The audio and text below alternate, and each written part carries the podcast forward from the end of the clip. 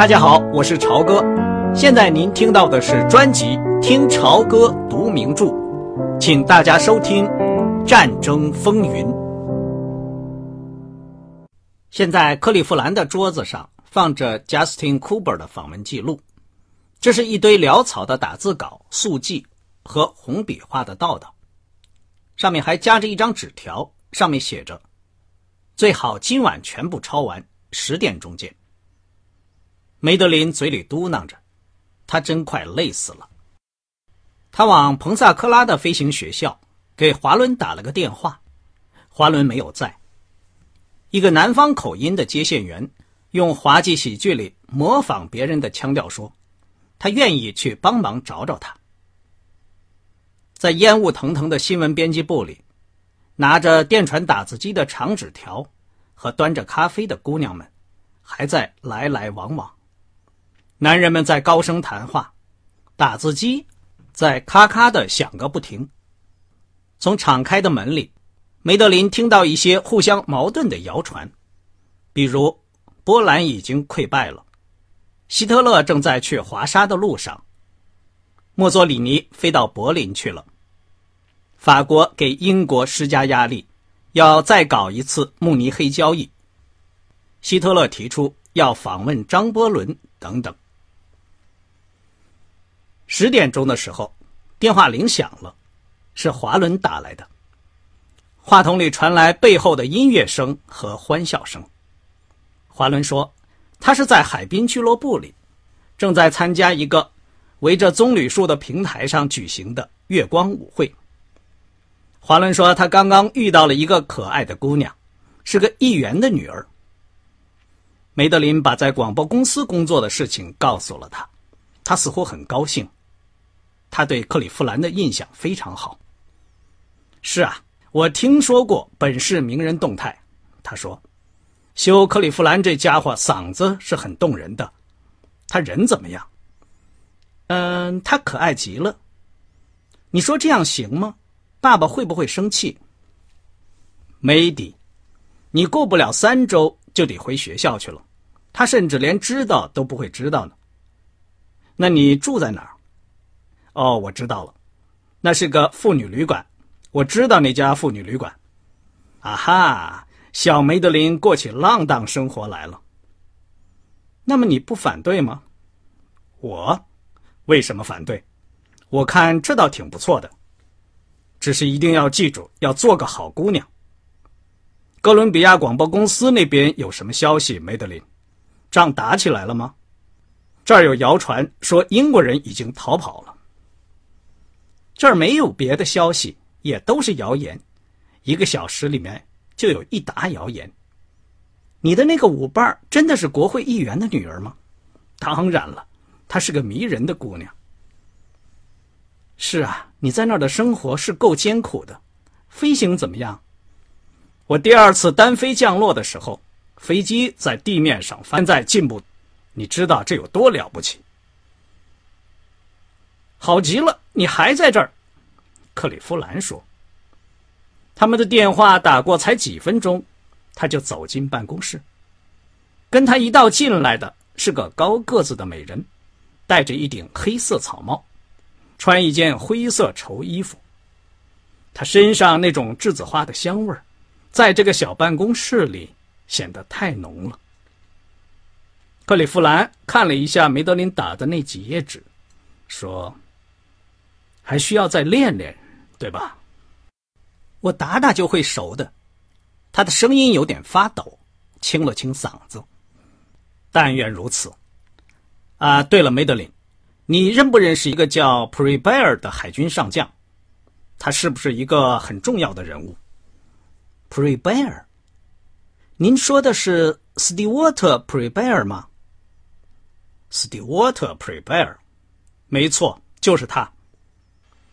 克里夫兰先生，在海军里再没有比他职位更高的了。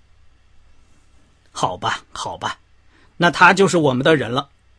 我刚刚听说他这会儿在沃里克旅馆，我们对这些大旅馆都留着神呢。梅德林，现在我们要给他去写封信。他斜靠在办公桌的边上，开始口授。那位打着哈欠的美人翘起两条漂亮的腿，点上一支烟，在翻看着一本好莱坞通讯。梅德林拼命想赶上克利夫兰的速度，可还是不得不求他说得慢点。你会速记吗？我很快就能学会。克利夫兰看了一下手表，又瞧了瞧旁边那位美人，他正耷拉着眼皮轻蔑地瞧着梅德林。梅德林感到自己真是个可怜虫。克利夫兰用手撩了撩头发，摇了摇头。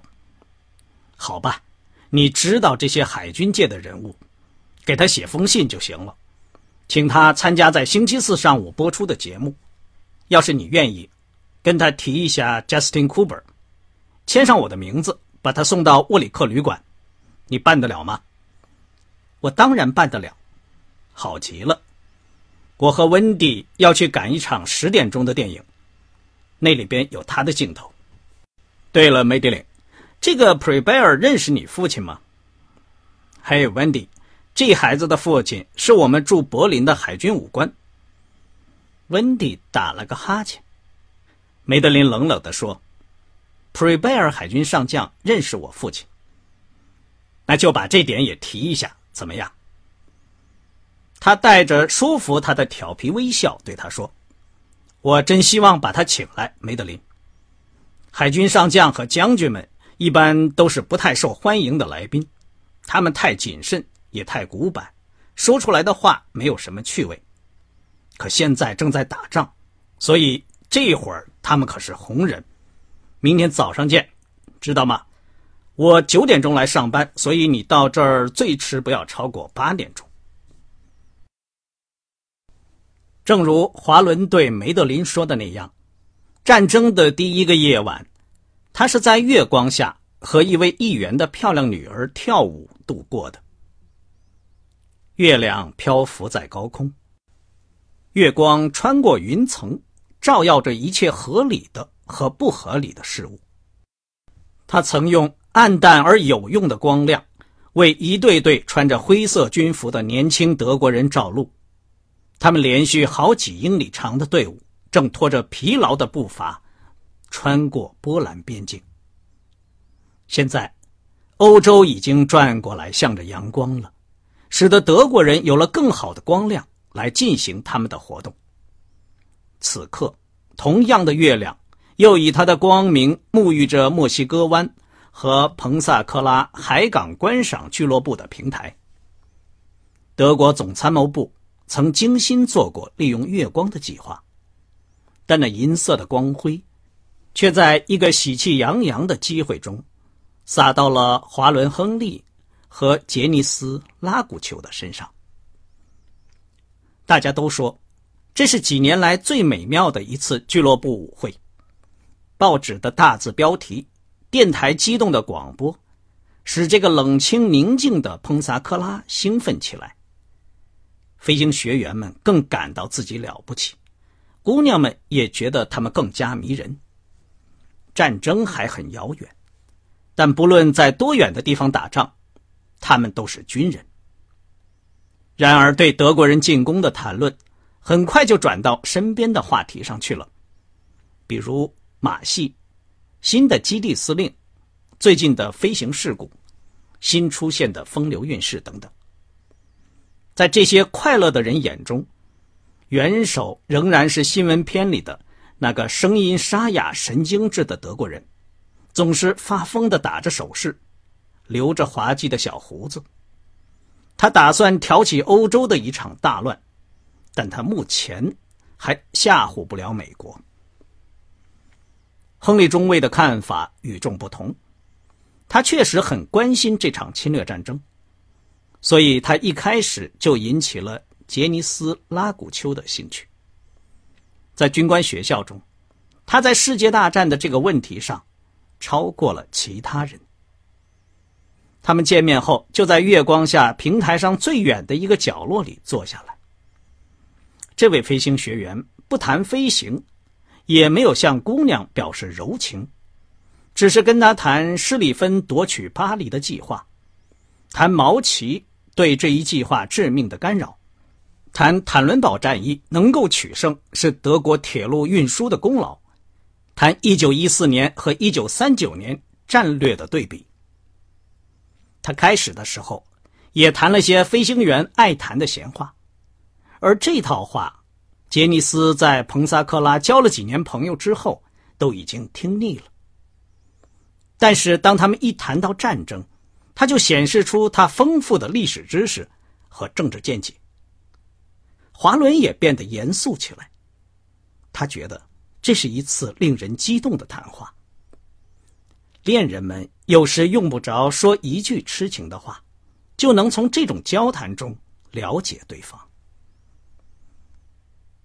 杰尼斯虽然长了个法国裔的拉古丘家族的大鼻子，他的门牙不太整齐，但他可以算得上是彭萨科拉的美人之一。他的嘴、皮肤和淡褐色的眼睛都非常可爱，身材又特别妩媚动人，所以所有的男人们都禁不住盯着他看，就像在看着一团火。他高高的个子，一头金发，声音娇滴滴的，举止活泼有生气。杰尼斯的家庭拥有俱乐部范围内最大的一幢房子，他们家确实很有钱。两代人从事伐木事业，毁坏了墨西哥湾成百英里的松木森林，把北佛罗里达变成了昆虫密集的沙土荒漠。他的父亲在沉寂而安于现状的彭萨科拉是个传奇式的人物，是第一个活跃在政界的拉古丘。杰尼斯在华盛顿长大，他有远见，沉着冷静。他曾在乔治华盛顿大学攻读经济和美国历史，而且打算进法律研究所。他希望能嫁一个名人，一个国会议员，一个参议员，一个州长。要是能有幸嫁个未来的美国总统，那就更好了。这对那些被她的美貌和潇洒的风度倾倒的年轻人来说，真是太无情了。她是出来寻找大猎物的，结果以冷若冰霜出了名，而她也以此为乐。她的最低要求是在她不得不到彭萨克拉避暑期间，能碰到一个值得相识的人。而在这许多人之中，他选中了一个海军飞行员。不管怎么说，华伦·亨利确实有些与众不同的地方。他有一双锐利的眼睛，看上去有些瘦弱的身体，灰灰的头发，柔和的微笑，带点机灵而又放浪的神气。所有这些都使他特别的动人。他的一举一动对一个安纳波利斯的优等生来说，显得太熟悉女人了。但这非但没有使他不安，反而使华伦更有特色。过了一会儿，他们不再聊天了，在月光下紧紧拥抱着跳起舞来。一旁观看的彭萨科拉人纷纷打听这位头上有块伤疤的海军中尉的身世。华伦在上次飞机出事时，额角上摔破了，缝了九针。而那些海军飞行员都羡慕的彼此相告，这位拉古丘姑娘是什么人。华伦回到单身军官宿舍时，看到泰拉赫夫人留下的两个电话条。泰拉赫是他在巴尔的摩分了手的女人，有三十岁了。为了她，华伦差点被军官学校开除。华伦的爸爸妈妈乘船去柏林那天，他就是和这个女人睡了一下午。华伦是在军官学校读三年级时遇到她的，那个时候她是一家咖啡馆的老板娘。她答应了她的大胆要求，同意在咖啡馆关门以后和她见面。这是个聪明的小个女人，可是命运不济，她嫁过两个凶残的丈夫。她爱读书，喜欢艺术，而且特别的多情，华伦渐渐爱上了他。一次，他和一个上了年纪的人去度周末，华伦简直嫉妒极了，甚至就想去和他结婚。拜伦为了这件事儿和他好好的谈过一次，尽了一个做兄弟的最大努力。海伦·泰拉赫不是个坏女人，她仅仅是个孤独的女人。既然法律规定年轻的预备军官们不许结婚，他们当中爱沾花惹草的就会去找这个或那个泰拉赫夫人。华伦的最大错误就是请她到彭萨科拉来，但那个时候他刚在海上待了三年回来。现在他待在圣卡洛斯旅馆，在当大餐厅的招待员。但他怎么一下子变得这么遥远了？这不仅是因为有了杰尼斯拉古丘的缘故，希特勒入侵波兰也使未来具体化了。华伦认为不出一年美国就会参战，前途是光辉灿烂的。当然他可能被打死，但是在这次战争中，他可要去飞行了。要是运气好，他还会有优异的战斗记录。华伦是信奉上帝的，但他认为上帝比那些传教士所说的还宽宏大量得多。一个能创造出性这样奇异东西的神，是不会对他太一本正经的。亨利海军中尉正坐在他那间陈设简陋、有着高高的老式天花板的房间里，设法不去理会同伴的鼾声，往窗外望去，凝视着单身军官宿舍外面那片洒满了月光的寂静草坪，幻想着战后的黄金岁月。刚才您听到的是听潮歌读名著《战争风云》，谢谢您的收听，我们下次节目再见。